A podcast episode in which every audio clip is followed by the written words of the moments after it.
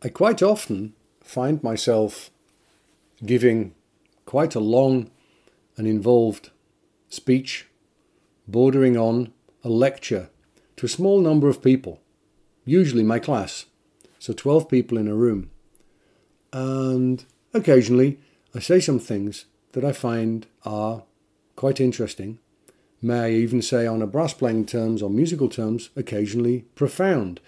And it occurred to me that I should be trying to let more people hear this than just the people who are in my class. It's important to me that the young musician in Ukraine or Peru or Montreal or Sydney, Australia, has the same access to the information that people in Europe have or people in my class.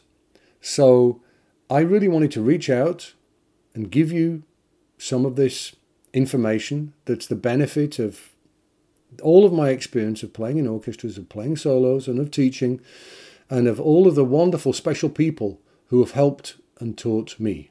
I hope you enjoy these.